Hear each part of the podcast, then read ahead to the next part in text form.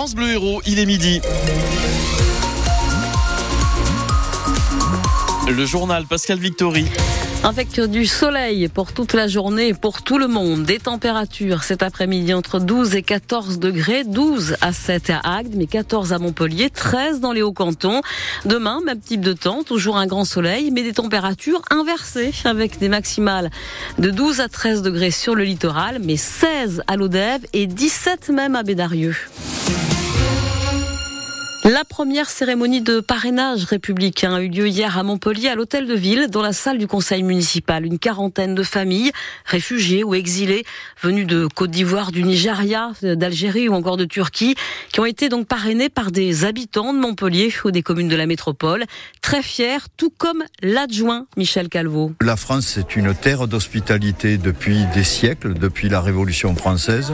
C'est pour ça que nous avons réalisé ces parrainages et ces parrainages leur but essentiel, c'est de permettre à des demandeurs d'asile qui vont recouvrer leurs droits, qui sont dans les démarches préparatoires pour avoir leurs droits, d'avoir des liens avec la société française, avec des élus, avec des citoyens qui les parrainent et qui les accompagnent dans la vie quotidienne, dans leurs euh, difficultés des fois. On n'est pas une société de la clôture, de la fermeture, on est fidèle à l'historique de Montpellier qui depuis plus d'un millénaire a su accueillir les gens et c'est grâce au fait que nous avons accueilli les médecins juifs et les médecins arabes que l'université de Montpellier de la médecine est devenue ce qu'elle est. Et les photos de la cérémonie hein, de parrainage républicain à Montpellier à retrouver sur francebleu.fr et sur notre application ici.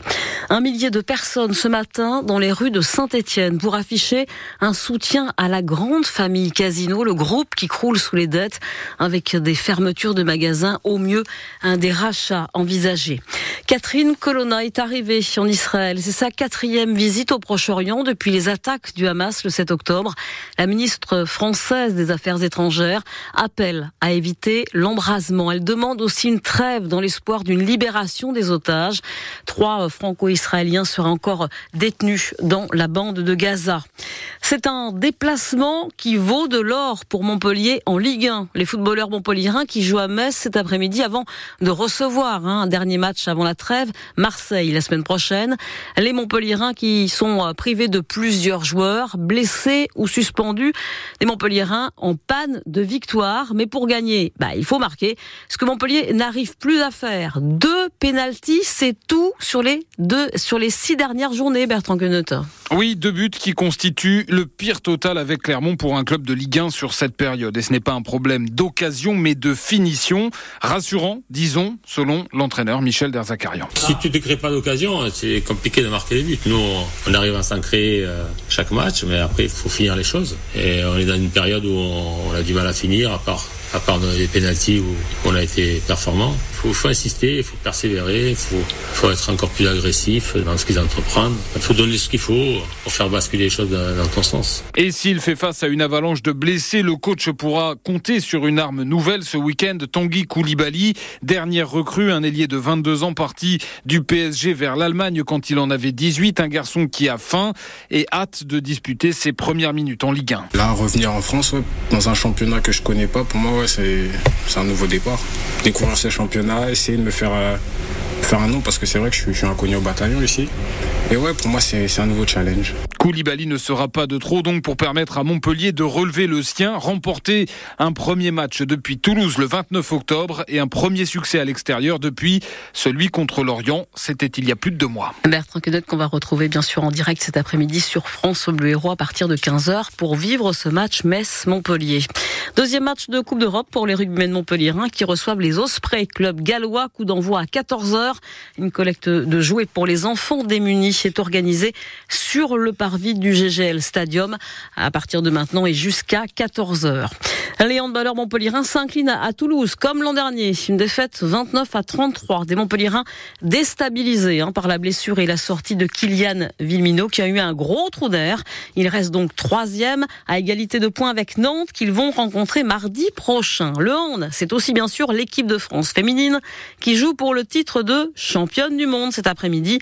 La finale contre la Norvège. Les Bleus l'ont déjà remporté en 2003 et en 2017. Alors pourquoi pas un troisième titre. La capitaine Estelle Nzemi Eneko. Bien sûr qu'elle aurait une saveur particulière. Une médaille d'or reste une médaille d'or. C'est euh, les 20 ans aussi de la première euh, euh, médaille d'or de l'équipe de France féminine de handball. Donc voilà, je suis pas forcément superstitieuse, mais j'aime l'histoire. On a envie, on a envie, on fait un très beau parcours. On a conscience du chemin qu'on a parcouru euh, à l'aube d'une d'une belle finale euh, qu'on est très excité de jouer. Entre la France et la Norvège à 19h. Miss France s'appelle Eve Gilles. C'était Miss Pas, de Calais, pardon.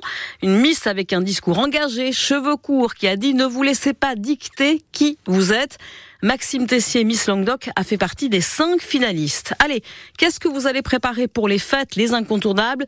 Huîtres, dinde, foie gras, mais pourquoi pas des truffes? Le problème, c'est le prix 1000 euros au kilo, mais ça se justifie pour ce trufficulteur gardois, Lucien Romieux. J'ai envie de le dire qu'ils viennent un peu nous voir toute l'année quand on travaille nos truffières, qu'on les irrigue, qu'on arrache l'herbe, qu'on les taille. Pour le résultat qu'on a en fin d'année, un résultat toujours très aléatoire, surtout en sachant que c'est un investissement financier que l'on fait pour avoir des résultats au bout de 10-12 ans après. Quoi. Il suffit pas de planter un chêne et puis l'année d'après aller récolter des truffes. Hein. C'est pas ça l'histoire. Hein. C'est déjà aléatoire de la météo et en plus c'est pas garanti du tout. C'est pas parce que vous plantez un chêne aujourd'hui que dans 12 ans il vous fera des truffes.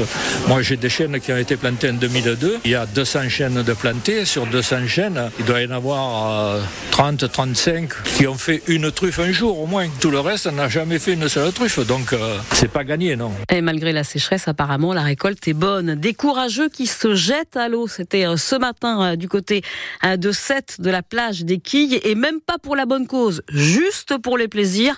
Un bain de Noël, il va y en avoir encore pas mal. Allez, on va pas tarder de passer à table. Ce 31 décembre, offrez-vous un réveillon de la